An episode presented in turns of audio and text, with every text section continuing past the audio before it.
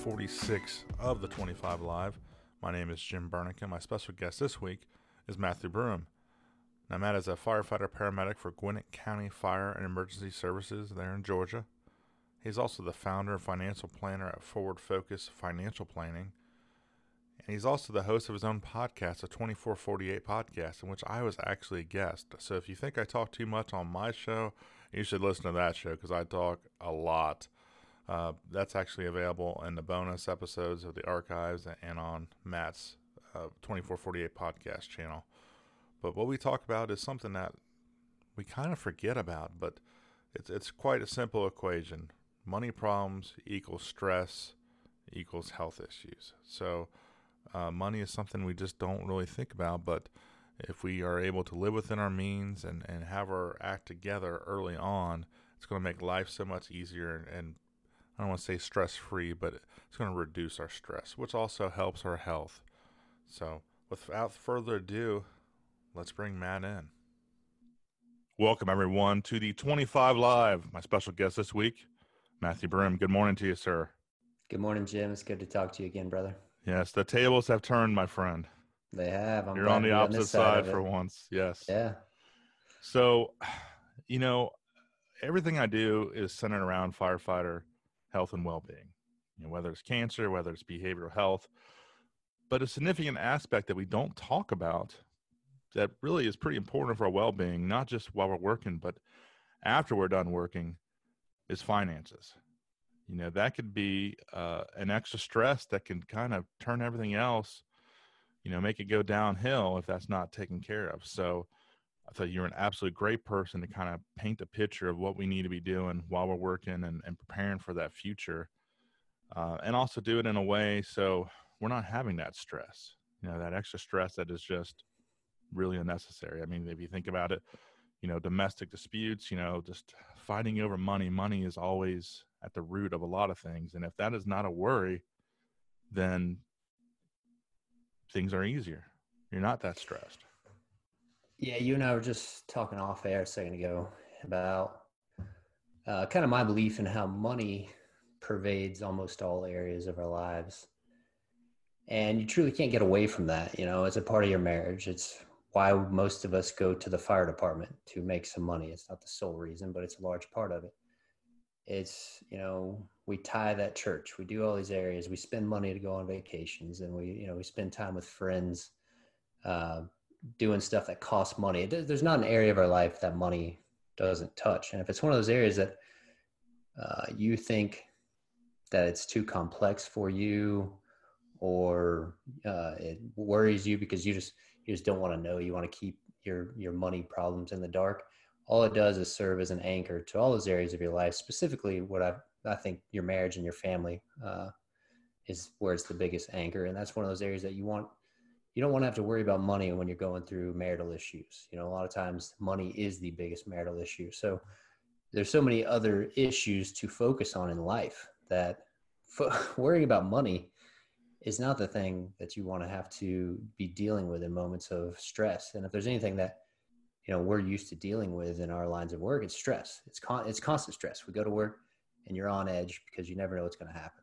And you know, if you're getting texts from your husband or wife or whatever saying, hey, the kids need this, the kids need that. We don't have any money set aside for it, but like it all just compounds over time. And I truly believe that all these things, there's a thread that runs through life that links all these things together. And if you're stressed over your money, you're probably going to be stressed on the job. If you're stressed on the job, you're going to be stressed when you go home, which is going to lead to stress at the dinner table. And over time, all these, just like good decisions compound, bad decisions compound. So the earlier you can start making good decisions, the better off you're going to be. And the further you get down the road making bad decisions, the worse off you're going to be in multiple ways. Uh, I've kind of view health as like a three pillar kind of thing physical, mental, and financial.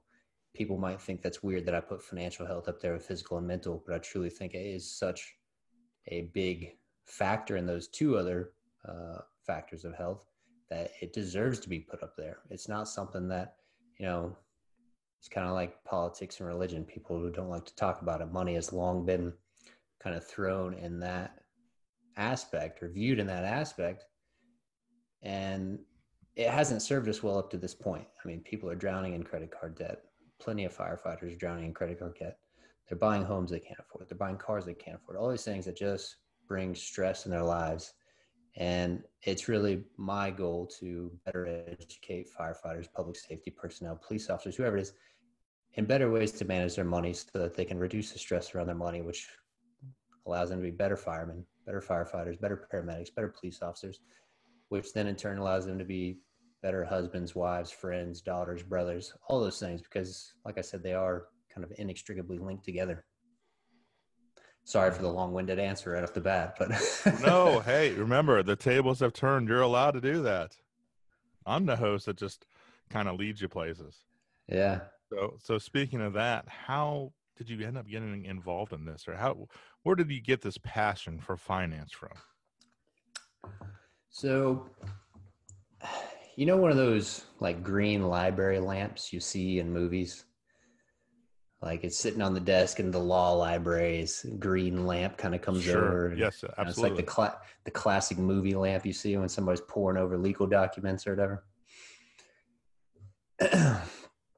We had one of those on a little desk in the house that i grew up in and i grew up in a pretty large family. There's i have four siblings so family of seven uh, me and my brother grew up sharing a room our whole lives. My sisters had to share a room. The oldest got her own room, but it was very, you know, big family, tight knit. Money was tight. My my mother mostly stayed home. My father uh, worked very hard for what we had, but I, I, don't think he ever made an enormous sum of money on a yearly basis. But he, he worked his ass off for it.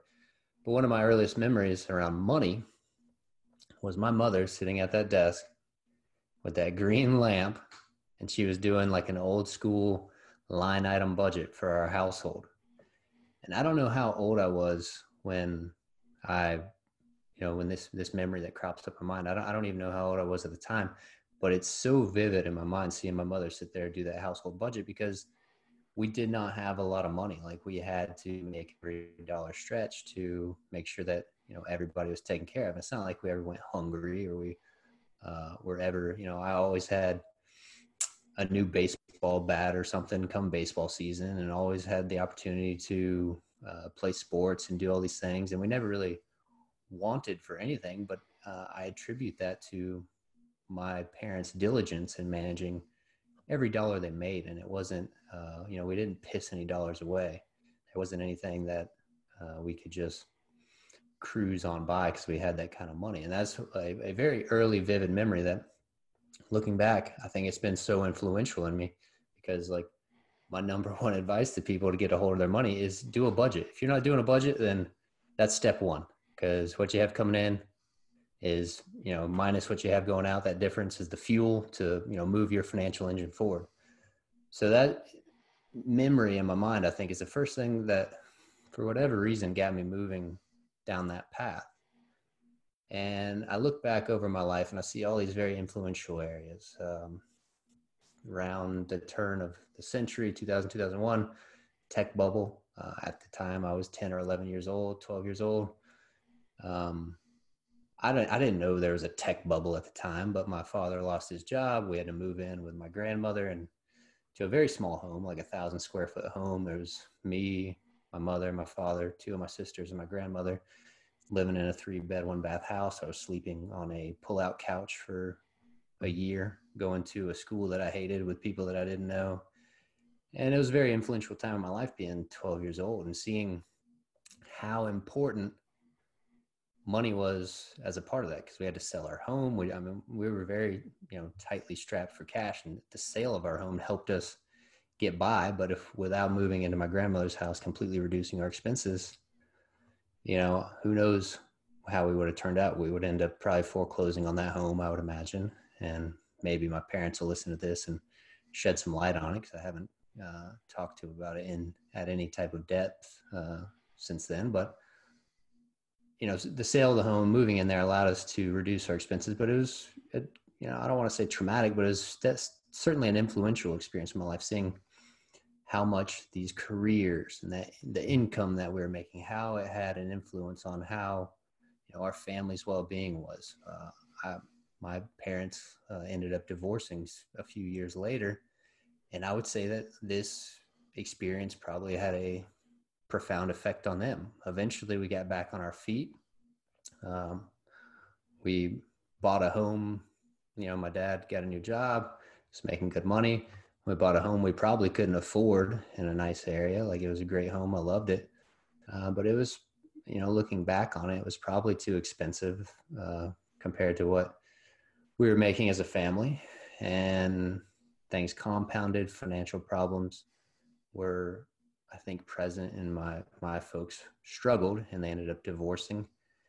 And you want to talk about financial troubles, divorces almost always involve financial troubles. So my mother largely always stayed home with the kids. I mean, she raised five kids. We're all, uh, by most standards, fairly successful folks. So I'd say she did a, a good job. But that was her her job mostly growing up. So you know, they got divorced. She's having to go into the workforce. She largely doesn't have any marketable skills. Certainly not going to obtain any high paying job my father went through a very tough period uh, where he lost his job and went through a lot of things. So we ended up having to sell that home, move into another home. Long story short, eventually all this stuff kind of weighs on me. I go to college, I leave. My mother has to foreclose on her home, financial troubles compound. I get into college and I'm deciding what in the hell do I want to study? And I'm going through like a list. This is like, you know, first week of college at Georgia State University. And I'm going down through there and I see one called Business Economics.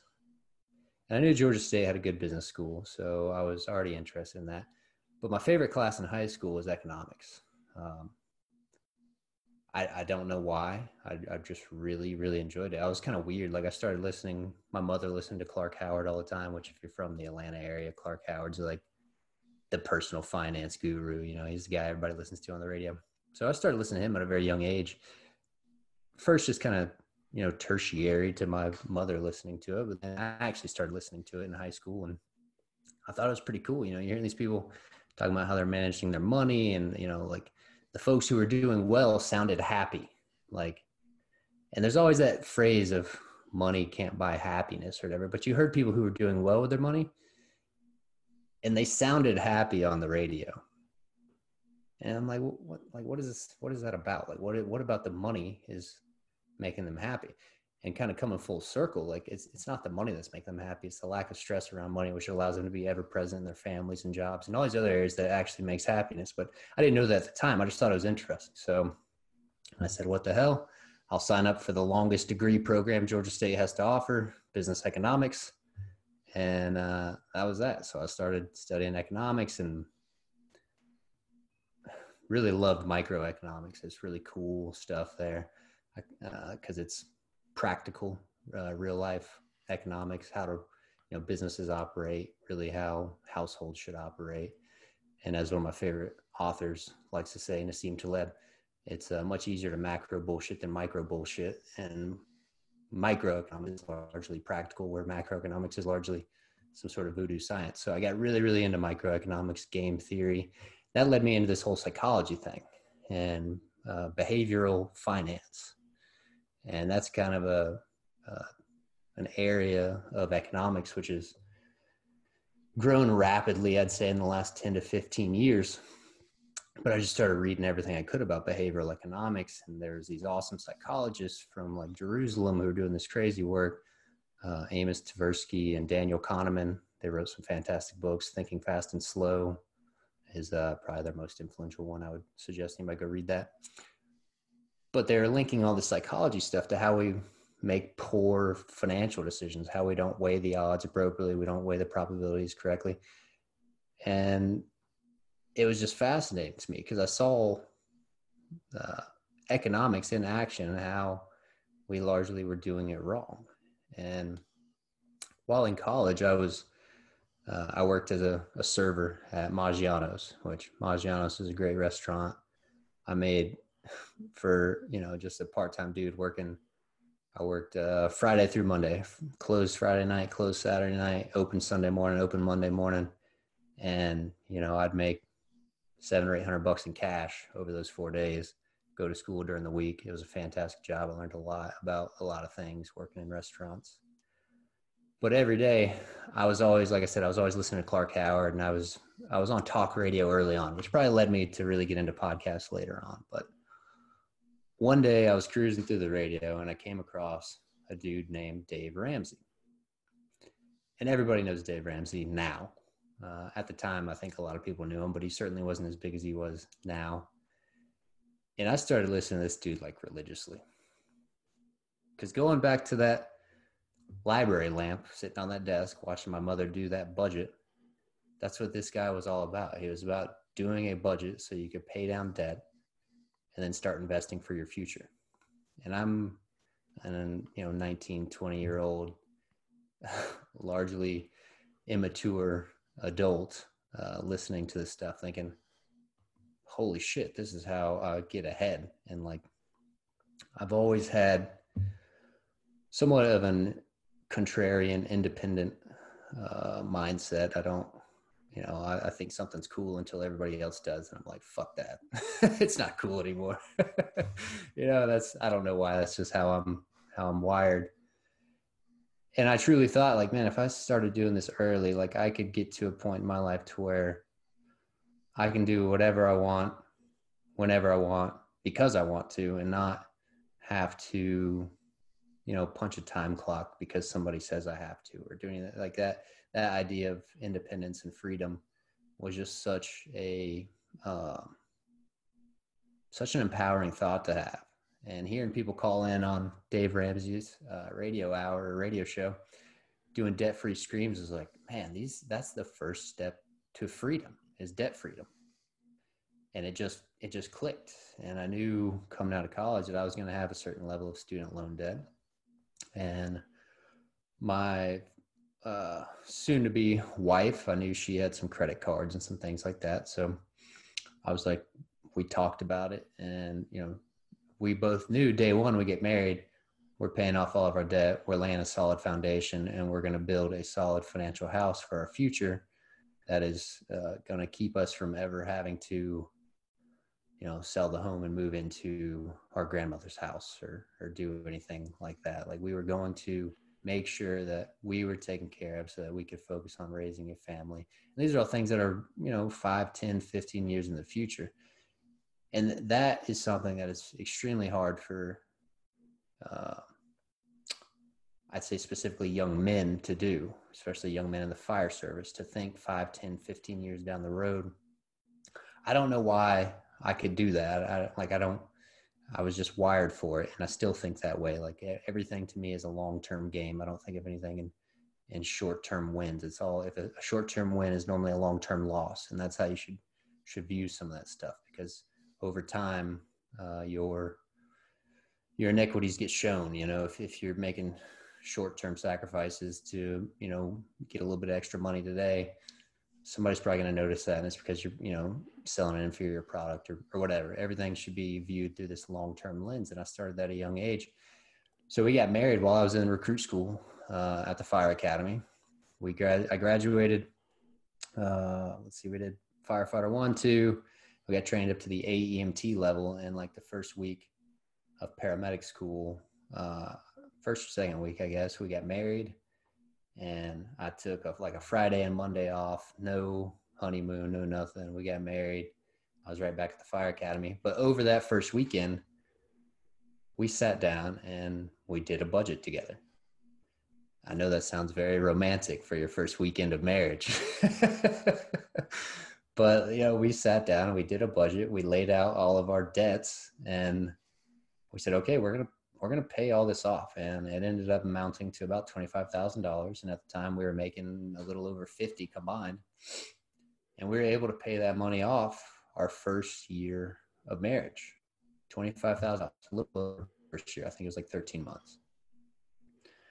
But holy shit you want to talk about feeling just fired up. I mean, I, I it was un, like as to this day, I remember my student loans were the last thing we paid off, and I remember making that last payment and sitting in a chair very similar to what I'm sitting in right now at a desk, and I felt like I was floating when I hit that pay it off button.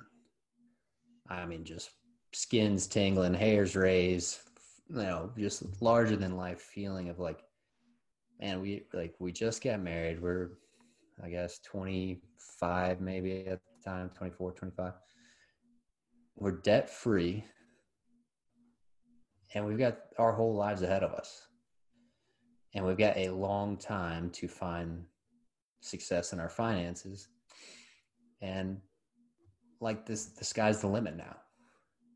And uh, like I've I haven't been able to find that feeling since. It was just unbelievable. i am still running off the fumes of it to this day because to me, the next step is, you know, what I call financial freedom, financial independence, to where you have enough wealth to where you can just do whatever you want. You you you know you don't have to show up and punch a time clock. If you want to, you can, but it's just about having options. And once we got that debt paid off, I got fired up. I started looking at, you know, the, our next step. We were following the Ramsey plan. We built up a, our emergency fund. We saved up six months worth of expenses. And then baby step, I think four of that plan is you invest 15% of your income. And he lays out, Dave Ramsey lays out some of his investing principles. And I, I wasn't sure if that was right, uh, his principles. And the way he says to invest is fine, but there's, you know, as they say, more than one way to skin a cat. So I just started reading, learning. I, I walked into the public library in uh, Flowery Branch, Georgia, and I hadn't read a book since I had to cram for an exam in college, I guess. I mean, so just a few years prior, and it wasn't, you know, a book that I wanted to read. It was something that I was forced to read, and I read the whole book one night before the test, went and took the test, whatever. I'd never been a reader. I had never um, sought knowledge just for the, you know, just for the sake of seeking knowledge. And I remember that feeling of walking in that library that day, wanting to find a book about investing and walking over to that personal finance section and just almost recreating that feeling of paying off debt, understanding that I can learn anything I want to learn pretty much for free in this one building. It just takes my time and willingness to do it. And then I just started walking up and down all the aisles of the library. And like I was grinning like, you know, uh, like a kid on Christmas morning. Like it was like, holy crap, this is unbelievable. All these books are here in one place for free. And they're just letting me check them out and read them and take notes and do all these cool things. So I was going to the library every couple of days. Just I'd read a book, I'd fly through it, I'd take notes. I, you know, I have notebook notebooks from six or seven years ago where I just take notes on these books, close it, go get another one, and eventually this led me to this thing called financial planning. I started reading books that were written by financial planners who work with individuals one on one with their money, and all these people had the letters CFP at the end of their name. I was like, what is what is that? You know, some sort of certification everybody's familiar with. NREMTP or you know, it's one of those kind of acronyms you put at the end of your title to show how how smart you are. So then I started looking into what well, what is that? And it's something called certified financial planner. So I was like, boom, that's it. Like I need to become a certified financial planner. That's like it just made sense to me. So uh, time I drug my heels on it. I was continuing reading, just following everything that I was interested in. But eventually, I enrolled in certified financial planner coursework at the University of Georgia. It took me about a year and pass the exam. You have to have three years of experience to call yourself a CFP. So I am currently a candidate for CFP certification. And now I'm working with largely firefighters uh, on a one on one basis, focused on defining their goals, creating a plan, and taking action, and living a good life now, but prioritizing those long-term goals of stepping away from the fire service and being able to live a good life. You know, that next chapter that everybody's always waiting for and and kind of yearning for, but they never truly plan for. Nobody knows what they want to do next, and uh, like that next part of life is a huge part of it. So that's kind of the you know beginning to end story of where we are now.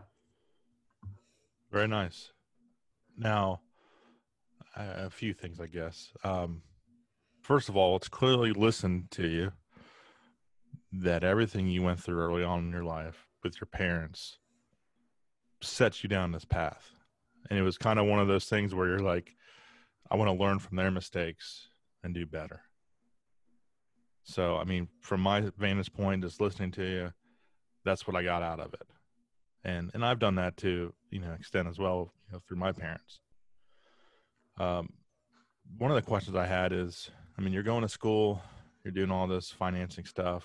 You can go out and uh, what I consider the real world and get a job that way. But you kind of took a right turn, maybe a left turn, whatever turn you took, and you became a firefighter. Where where did that fit into the picture? I mean, was that something you wanted to do too, or just the opportunity was there and you went for no. it? It was something that I never even considered growing up. It was not ever on my radar. Uh, but when I was a kid, my father and my brother and I, we did a lot of deer hunting, and we'd always go down to deer camp for the weekend. And some of the guys down there were career firefighters, and I mean, these are just some of the coolest dudes I had ever ever really met. I mean, they're just level-headed guys, good guys. They, you know, give you the shirt off their back. That was just kind of the kind of guys they were. And I didn't really put two and two together at the time growing up. Their profession and the type of person who typically does that profession and, and those types of things. But I, you know, I thought it was, I thought they were good uh, people to emulate as far as being just generally nice people. And um, as I was in going through college, I started getting to a point where, like, you know, I think I was a sophomore, maybe a junior in college. And I'm thinking about what's the next step. You know, I've been dating my my wife now, but uh, we had been dating for a few years, and thinking long term, what am I going to be doing?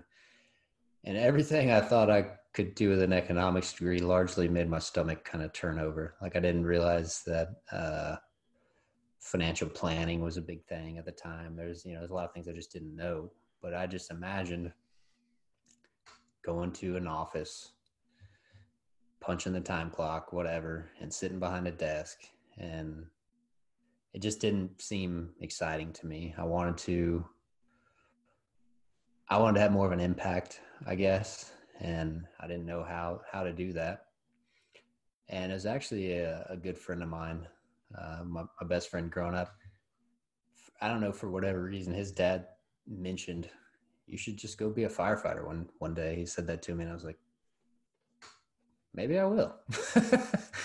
and then I started thinking about those guys that I grew up around, and uh, I was like, you know what? They always seemed to like their job. They had some you know time off to spend with their family, go deer hunting. They I never heard them say a bad word about what they did. They seemed pretty into it. And it's like, you know what? I'll, I'll apply. I'll hit them up, see if they'll give me a, a, uh, recommendation. I'll, I'll apply and see what it's all about. So I started doing some research into it and, you know, that's, that's like a total opposite story for a lot of people. A lot of people grow up with that's like their, that's all they ever want to be. You know, it's a passed down kind of family thing.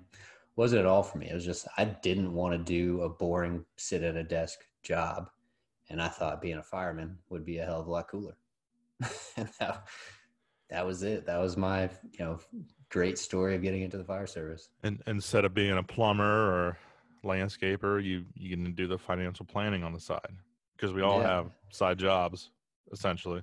Well, and that's what I started to notice when I got, you know, your your first for us first 18 months because we go from you know, we call it from zero to hero. You go from having no training to becoming firefighter 1 and 2 certified, then you know you end up being paramedic certified, and that's required now at my department.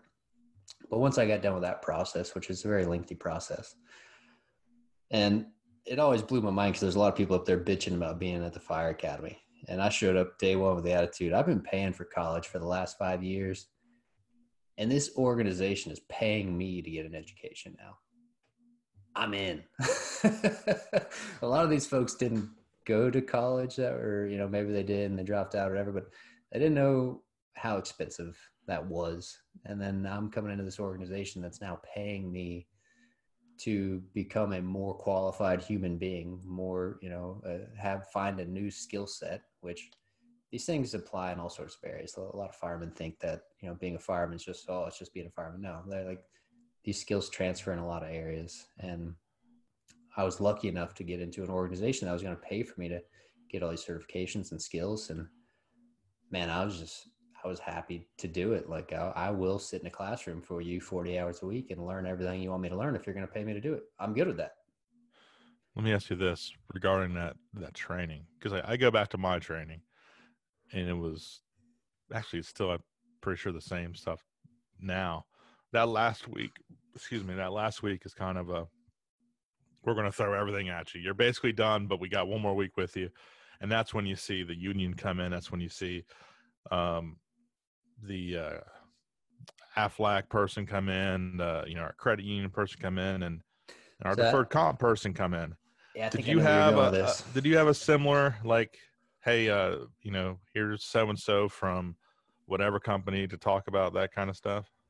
So, this was something that to this day it gets under my skin, and um, I was lucky at the time because you know I had just got done. I got, I got hired at the fire department the day I walked across the stage for my graduation from college. Like I got done graduating and I got a phone call said, "Hey, you're hired." Fantastic. What day do I need to be there? You know, it was like there was no lag in between. So I'd only been out of like I graduated from college December 13th of 2013. I started January 6th, 2014 at the fire academy.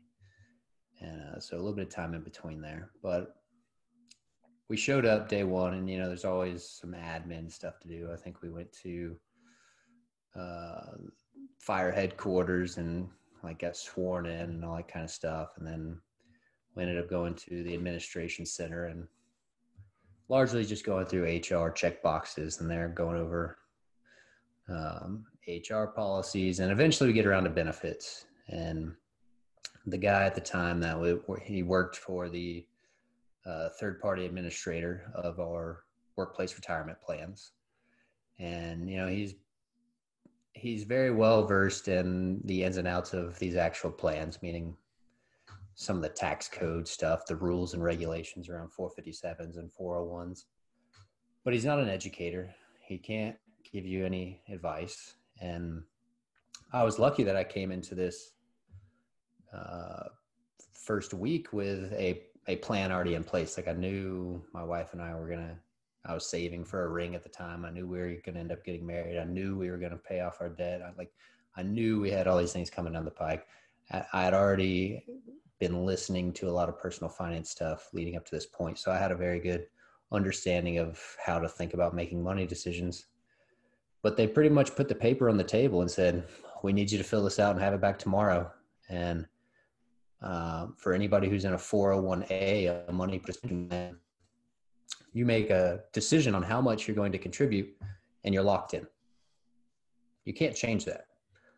Uh, and for our plan, you're allowed to select two and a half, uh, two and a half percent of your income, five percent of your income, or seven and a half percent of your income. And once you select that, you're done. You can change your 457, but your your 401 is is one and done you're locked in. There's no going back.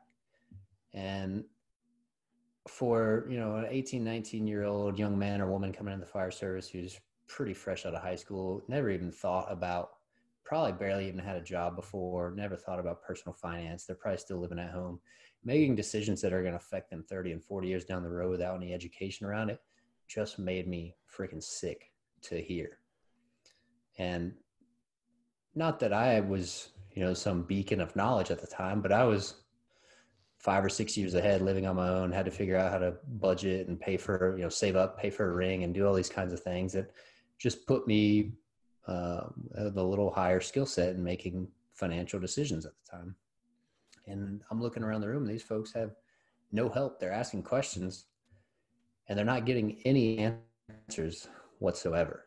And that was the first week. And that was just a, a, an experience that to this day has not sat well with me. And if anybody ever has any questions about their workplace retirement plans, feel free to reach out to me.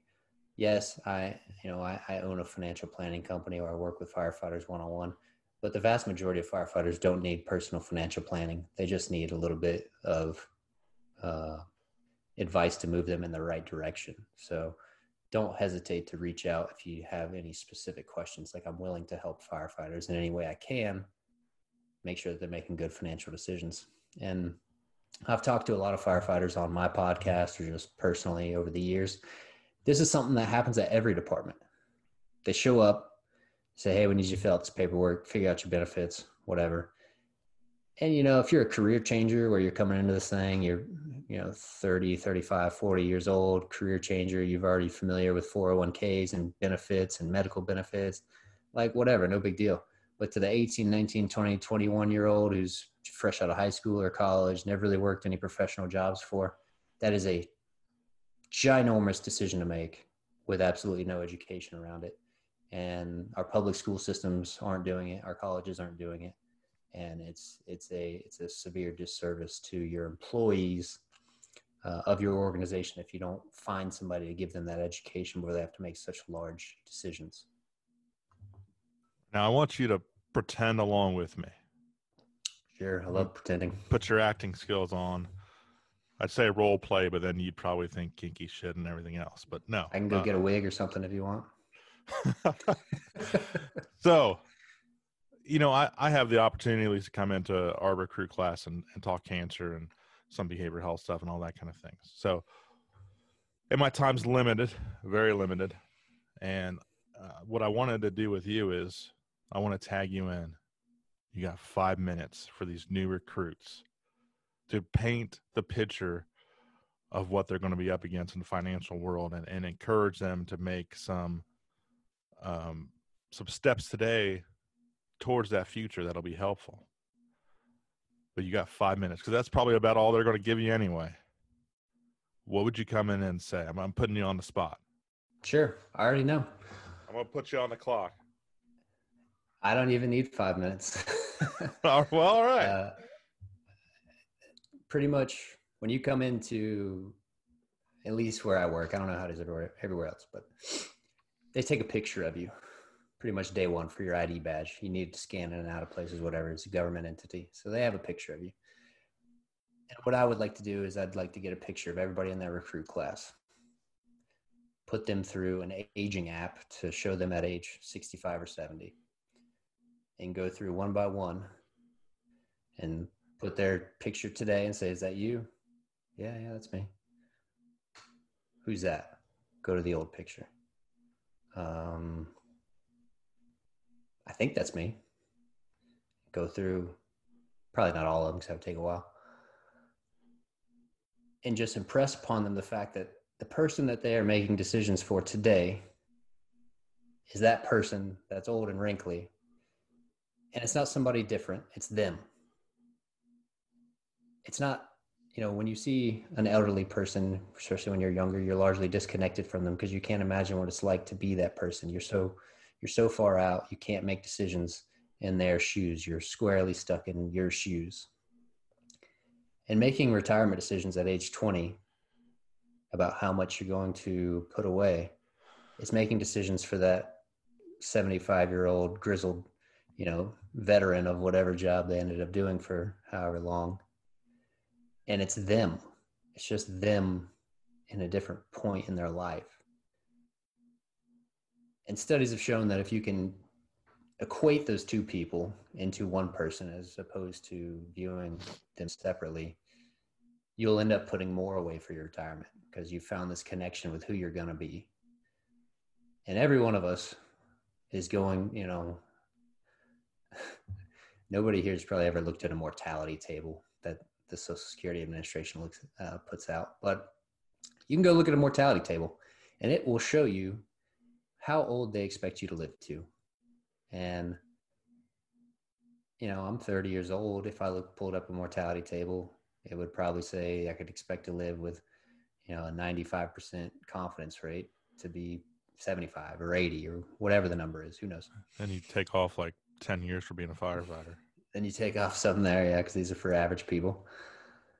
But you have to make financial decisions on day one for that person, not for who you are today. Uh, I don't know who said this, but you can't sacrifice who you could be for who you are today. And when you're making financial decisions on day one and recruit school, and you're not willing to save for retirement, you're sacrificing who you could be for who you are today. And that's unacceptable. And that's all I tell. I mean, that, that would be the intro, maybe. I would I would then go into a lot of educational stuff about 401as and 457bs and what the options are and all sorts of other cool stuff that I find very interesting. No, but I, I agree that you have to paint the picture, uh, the big picture of what they're up against. It is a big picture. Just like you know, when I talk about cancer, it's the decisions they make now is going to affect them in the future. There's yes. absolutely some parallels with that. 100%. And you won't ever see it coming either, which is the same thing with the cancer. You know, you like uh, you can make all these great decisions now that cause you to never get cancer, and you don't know if they had an impact or not. But you can make all these bad decisions over 20 years, and all of a sudden, it pops up. And it's kind of the same with personal finance, except you can see it a little more if you pay attention. But compound interest is something that just takes off over time uh, Naval Ravikant, somebody I follow. He's a early stage tech investor, VC guy, really, really smart guy. He says all the benefits in life come from compound interest, whether it's relationships, uh, business, financial, whatever, reputation. All the benefits in life come from compound interest. And if you start young, compound interest will just blow your mind away. I think as Ben Franklin said, it was the, you know, eighth wonder of the world, or maybe it was Einstein, one of those very important figures. And, you know, they say those who understand it earn it, those who don't pay it. Well, I know way too many firemen who are paying it and not earning it. And if you flip that coin and you start earning interest versus paying it, the payoff in the long run is just unbelievable.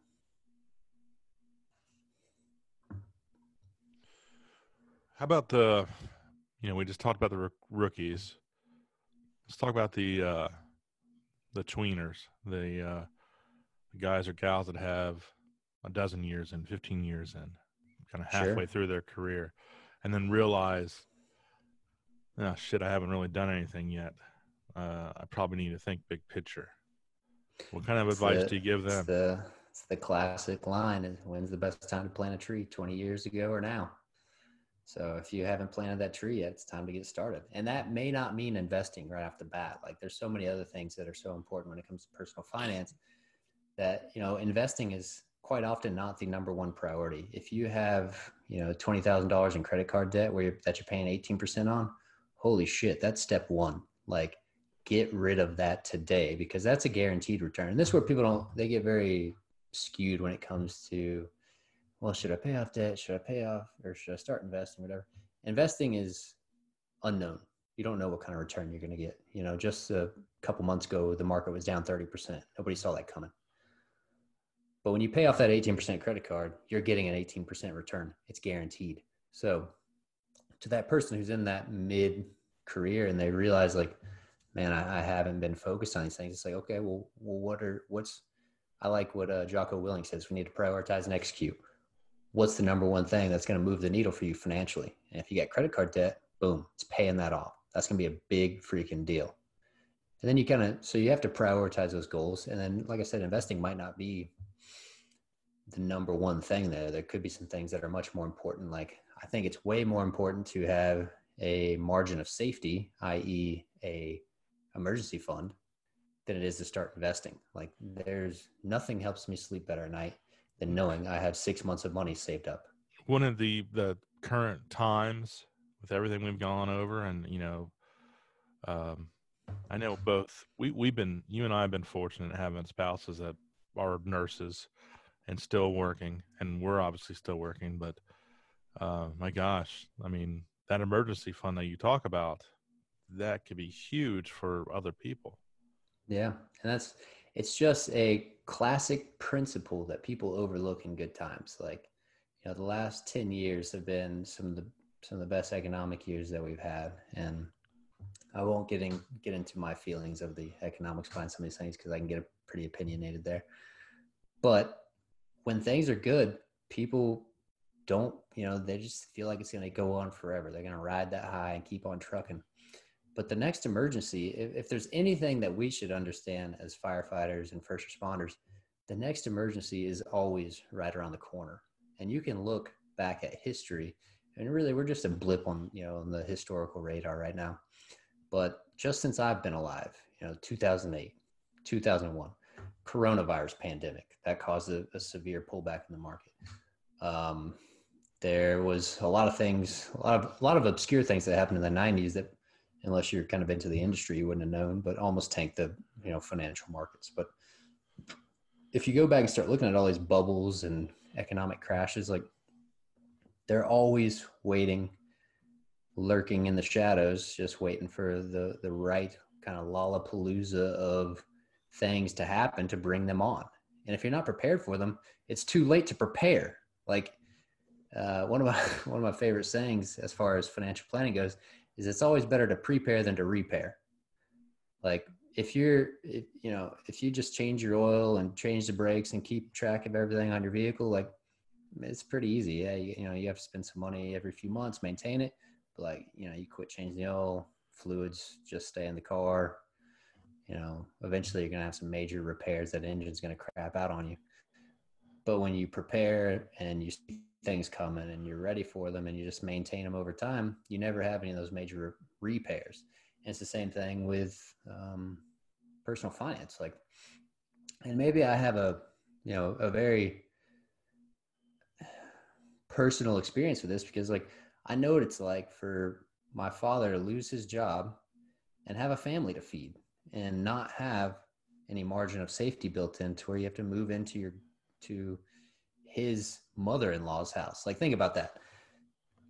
My father had to move into his mother-in-law's house. How many husbands want to go move in to their mother-in-law's house?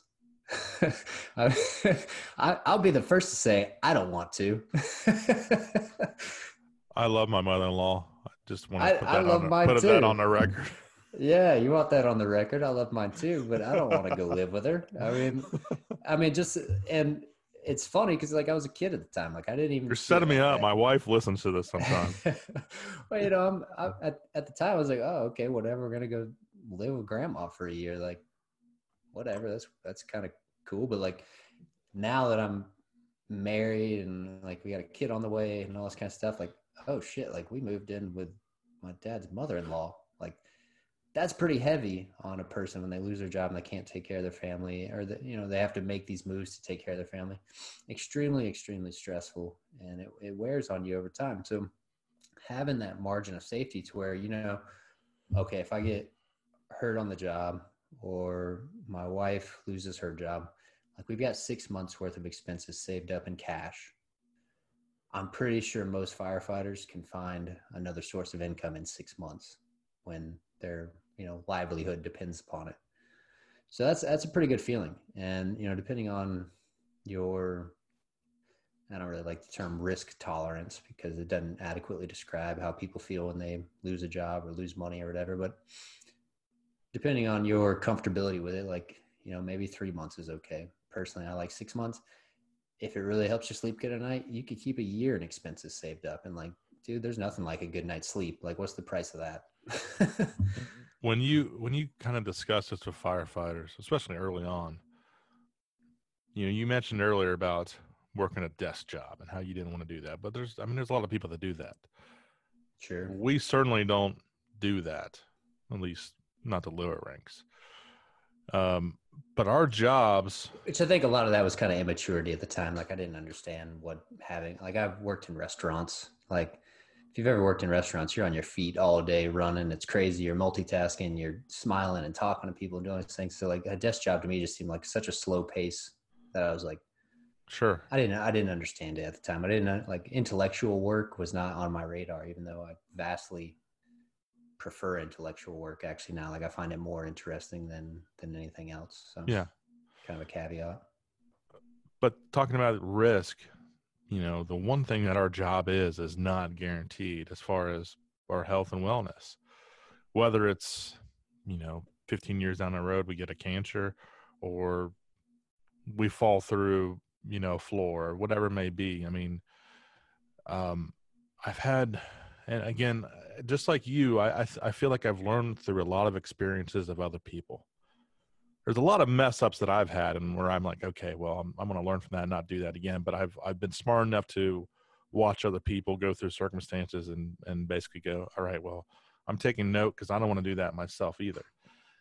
And I see so many people who just their whole plan is, you know, and I know it's different where you're at and in a lot of other places, but you know, where I'm at, we get our 25 years in and then we have the opportunity if we want to, stick around for up to eight more years and do the drop program and essentially double dip. Walk sure. away with, I mean, a firefighter is going to walk away with $400,000 in the bank, you know, and then have a pension right when they retire uh, on top of that. So they bank on that and they make poor decisions up until that. But then right before that, they get injured. You know, they have a, have to get a new hip or whatever. They can't continue. And then the next thing you know, that plan is is gone and they're working in the back of a, a kitchen somewhere. I mean that's uh this this job is not a guarantee and that's why i feel like and i know you you preach about it but you have to do everything you possibly can to make sure you're set early on because you just you just don't know. Not just for you but also for your family. So my view on that is that you've there's all these things that are within your what I call or what Stephen Covey calls your circle of influence.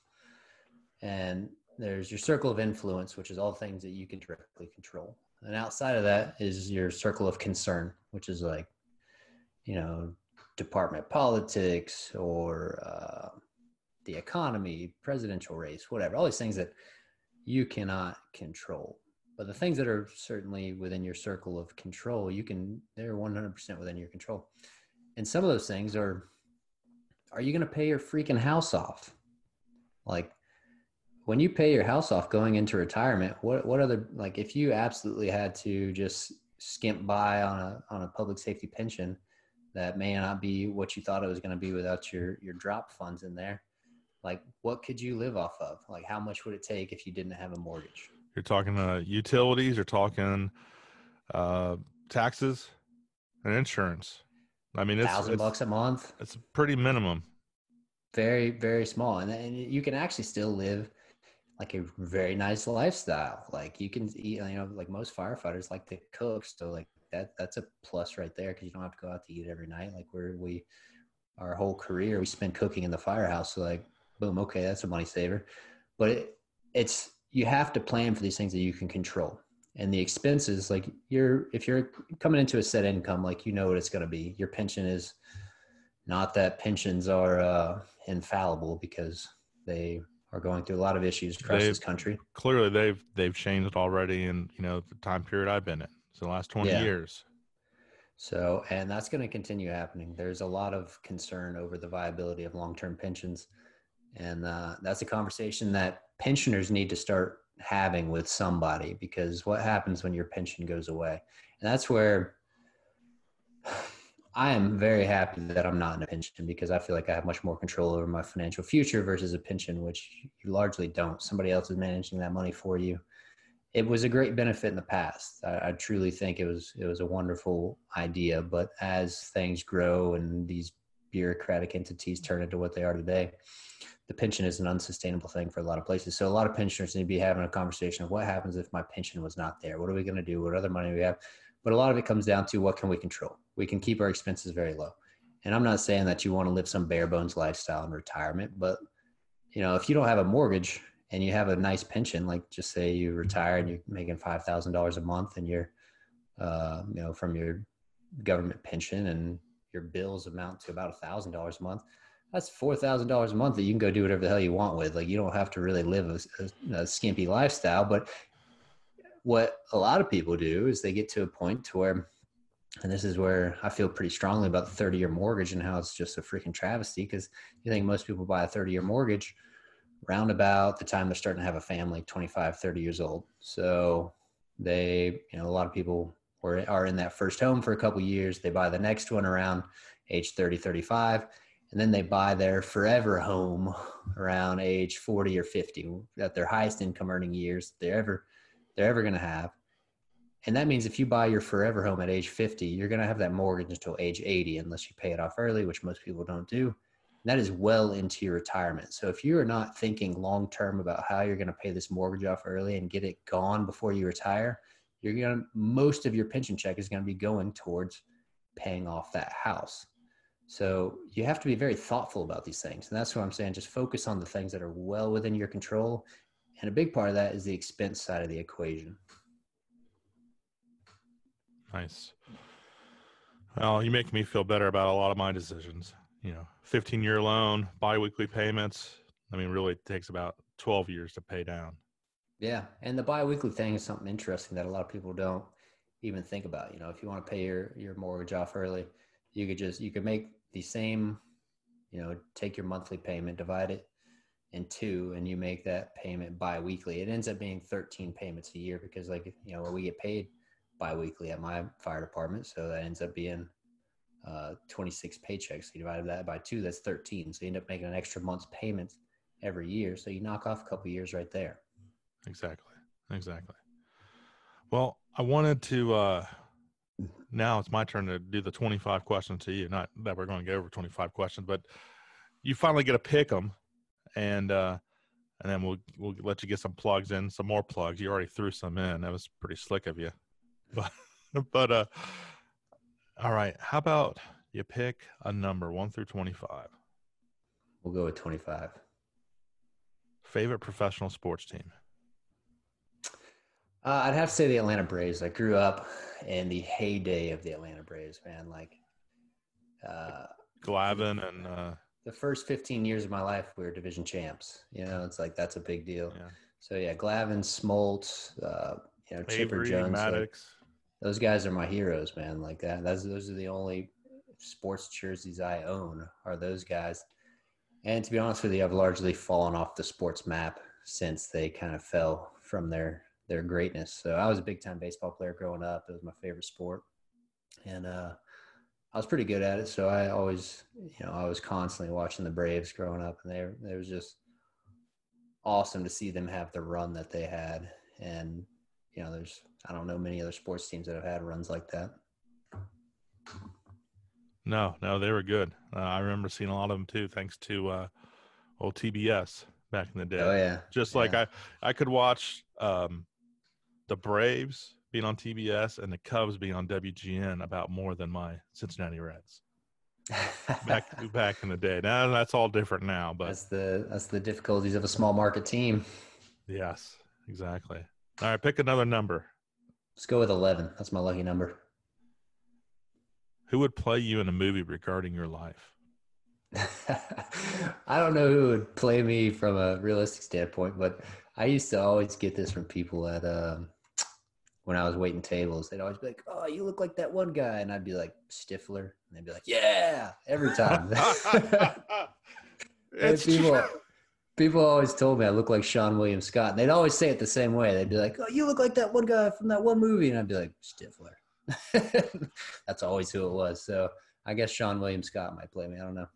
That's funny because I see it. It's true. Yeah, that's what everybody told me. all right. How about another one? Sure. I'll go all day. Pick a number. Uh, let's go with uh, two. All right, this is important. I debate this with my wife all the time. I like debates. Just ask my captain. all right, the toilet paper holder. Okay. Is it over paper over or the top? under? Over over the top.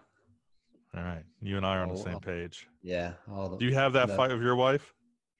No, we're on the same page with that. Yeah, I mean that was like uh, on the um, application for marriage. So, all right. Oh hell, let's do another one. uh, let's go with number five. Favorite quote. See, now that one I cannot truly answer because my quotes are constantly changing. Um, right now, I'm reading a lot of Charlie Munger, and if people don't know who Charlie Munger is, he's Warren Buffett's longtime partner. He is a uh,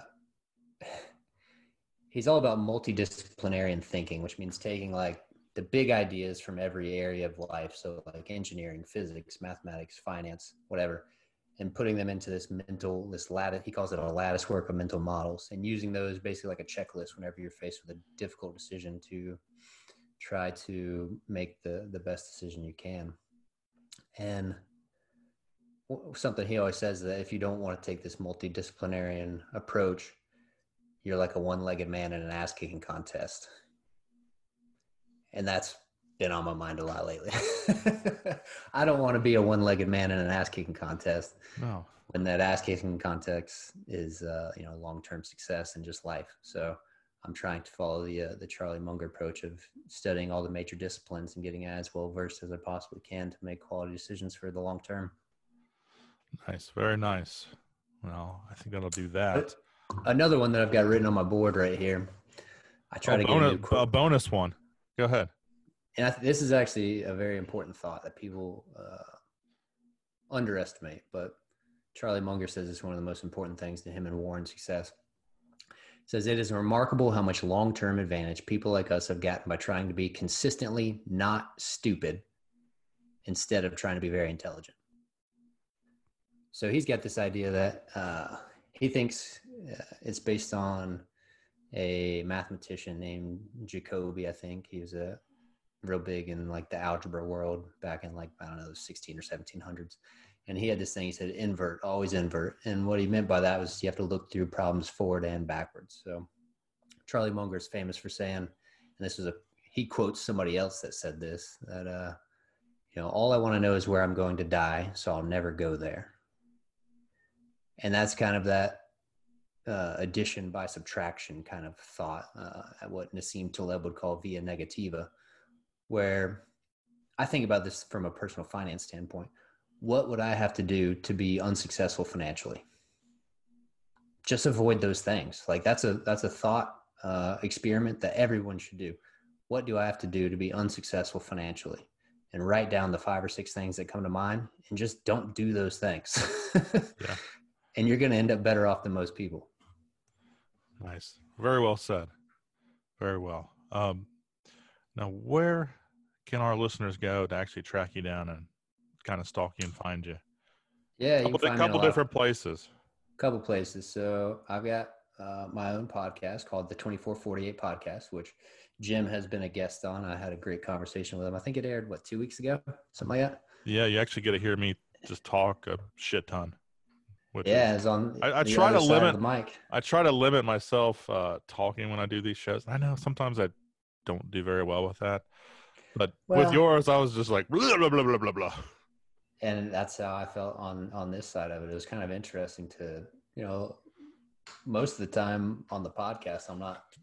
I'm doing kind of what you said. I I, I probably talk a little bit more than I should on mine because.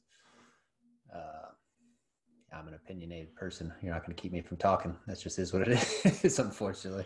But uh, you know, you definitely talk less on the other side of the microphone. So it's fun to do this because a lot of those things that I talked about today, like they're most of the time just thoughts in my head. So being able to get yeah. them, I find that when you can put things down in multiple kind of modalities of thought. So whether that's you know write it out, think it through, and then speak it, you're going to find all these weird connections and things that you would have never thought you you would have never found them otherwise unless you kind of thought it through in all those different ways because they're all different neural pathways that you're processing information so it's important to you know a lot of people have one thing that they're really good at like a lot of people are good speakers or good writers.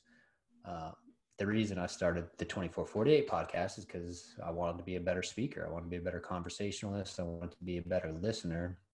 And that's kind of my selfish reason to go about doing it. There's a lot of other reasons but I was like, you know, it's going to be a lot of fun to do. And uh, there's a lot of overlap in our podcast as far as um, my, you know, my thought process behind mine is that we spend too much time, uh, my department and your department, they both work 24, 48 schedules. We're on the same shift, but our 24 hours on rolls over into our 48 hours off most of the time. And in order to be the best you can be on that 24 hours on, I think people need to better develop the other areas of their life, meaning the 48 off. Like uh, you need a mental break from the fire service. Uh, you know, if that's all you're you're doing constantly in your mind, like it's it can be very difficult. It's a very stressful job, and everybody's different. You know, that might mean some people need to only think about the fire service, you know, 48, 24 versus 24, 48. But me personally, like when I, you know, I, I do this podcast with folks and we're talking about the fire service, but like this is a mental break for me. Like I'm doing something different. I'm having fun doing it. And it's, uh, you know, outside of the financial planning, it's, it's a great way to break up the monotony of going on shift every third day. So that's what that's all about. It's about finding success inside and out of the fire service. Cause I don't want to see firefighters get so caught up in the job and let other things fall by the wayside, whether it's their finances, their families, their friends, whatever it is. And they get so far into this career and the career lets them down.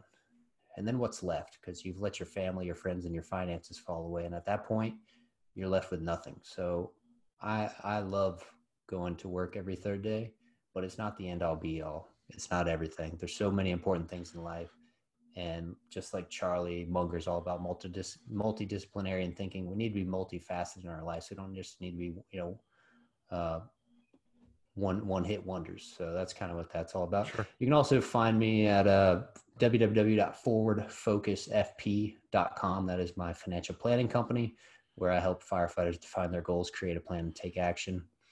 Uh, those are you know pretty much two areas. You can search for those across any social media platform. I think. Uh, on Instagram, I'm Firefighting Fin Planner. Uh, on Twitter, the Fire Fin Planner. Facebook, you can search for the 2448 podcast or Forward Focused FP. I love to connect with people. MySpace, I don't know. I I have a profile out there somewhere, but I, there's no telling what that looks like. Christian Mingle. Yeah, or farmers, or farmers only. only. Yeah, I heard you and Travis House talking about farmers only. We did. Yeah, that's why it was on so, my head. Uh, you can't can't find me in Farmers Only, but uh, definitely find me in all those other places. And like I said earlier, if you have a question, like just because I have a business doing financial planning doesn't mean that I can't help you in some small way. So if you have a question, and I'm looking at ways to increase resources for firefighters that, you know, maybe don't want to sit down and work with a financial planner one on one. This is, you know, a long a long term thing that I'm working on. It's not don't expect it anytime soon, but I'm working on developing resources specifically for firefighters to help them manage their money. And I'm looking at doing some things like maybe a uh, a weekly Facebook live, Instagram live, have people either call in or text in questions that you know I can answer specifically for people. So if that's something that any listeners might be interested in, like please send me an email if you have a question. Uh, on my on the 2448 podcast every tuesday i release an episode with a guest and you know that's whatever they really want to talk about but every other friday paycheck friday for us i release something called making ends meet which is all about personal finance uh, so if you have any questions topics you want covered email me matthew at the 2448podcast.com and i'll cover it in a show like i'm more than happy to answer questions because i mean the show is for your benefit a few things to piggyback on that you have a lot of different articles and blogs on your website, and sure. you also have, I mean, you have multiple articles as well uh, on fire rescue. Yep. So for a guy who doesn't really then like reading books, now you're an author. So that's well. I'll, I will say this: that day that I walked into the library, that story I told, it literally changed my life. I've learned more in the last five years than I ever did in, you know, 18 years of schooling. It's been unbelievable, and that's all been just on pure curiosity and you know, they say curiosity killed the cat. It happens a lot to firemen around the fire service. You get too curious about something, then some chief comes, you know, knocking you down real quick. But if you're curious about something, whether it's finance or it doesn't really matter what the topic is, go to the library, find a book, read. Like the the resources are ridiculous. Podcasts, like education is not. There's no monopoly on education anymore. Education is it's self education now, and um, I had this conversation with uh, Dr. Foreman the other day, who's been on your on your podcast, Dr. Mark Foreman, and he was kind of doing a almost like a psychological eval on me in the middle of this podcast, which was pretty fun. but he, he was he was getting it was a lot of fun. I had a good time doing it. He was getting at kind of the you know my why. What what am I striving for? And this might sound like a big you know uh, you know dollar sized word or whatever, but I told him I said I want to be my goal is to be an autodidact polymath. what does that means is a self-taught uh, a self-taught individual that is well versed in across all areas of life, and that's like that is a lofty goal, and I'll probably never attain it. But that's what I'm always striving for, and that's reading and blogs and podcasts and whatever. Like the resources are ridiculous. If you're curious about something, follow it up until you lose curiosity, then find the next thing. What what was that word again? Autodidact polymath. Spell it. A U T O D I D A C T. Polymath. Uh, Autodidact just means uh, like self-taught. I'm just messing with you.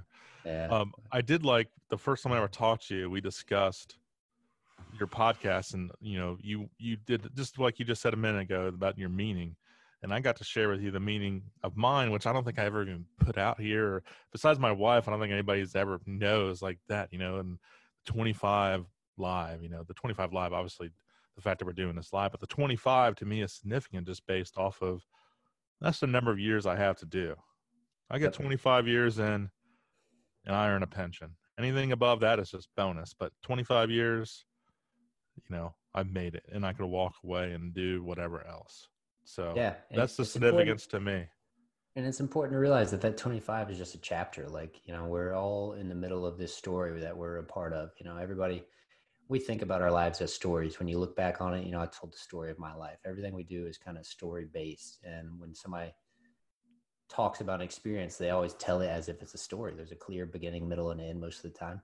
And it's the same thing with our careers and our lives. You know, right now I'm in kind of the, uh, I guess, middle chapters of my early career, and I don't know where I'm going to go from here. But you know, the, when you get to that end of the 25, it's it's just moving on to the next chapter, and you get to write it. And so it's important to have a lot of thought about what's next. You know, Jocko Willink talks about finding your next mission when you leave the military. It's the same thing with the fire service. You need to find another mission that's going to serve you well into retirement, so that you know you don't just go crazy sitting around the house. Like it's important to have that next step. So Me Uh, doing 20 this 20, this 25, th- this 25 that I'm in, this period is setting me up for the next 25. exactly, yeah, and that's long term thinking, thinking at its best. Health, financial, all that kind of stuff, which you were a big part of that. You're a part that we don't think about it, but it absolutely is significant.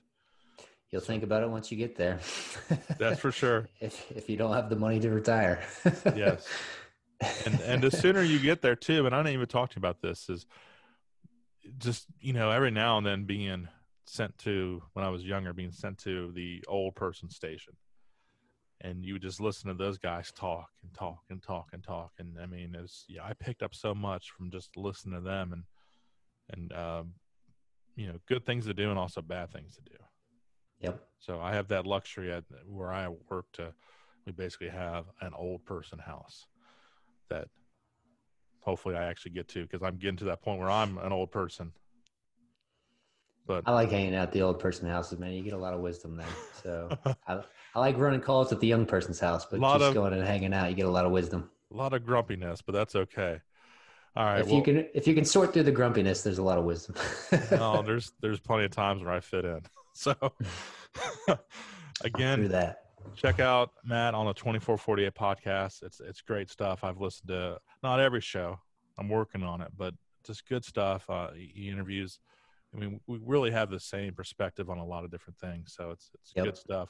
Even talking to some of the same people we have, you know, it's it's like uh, I may talk about this, but then he goes somewhere else, and you get an even more complete package on that individual. So it, it you know works out. We complement each other.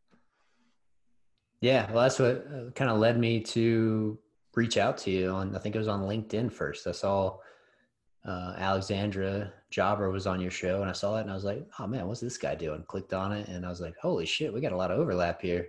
Yep. And I was like, "Boom, I got to reach out to this guy." And Well, it's the Yeah. sa- was, and it's the same thing I happened with really James Geering. You know, the, the podfather of all this stuff. I mean, he's ahead of everybody because he's been doing it. definitely the first responder podfather for sure. Yes. So, all right. Well, don't forget to uh, subscribe, review, five stars.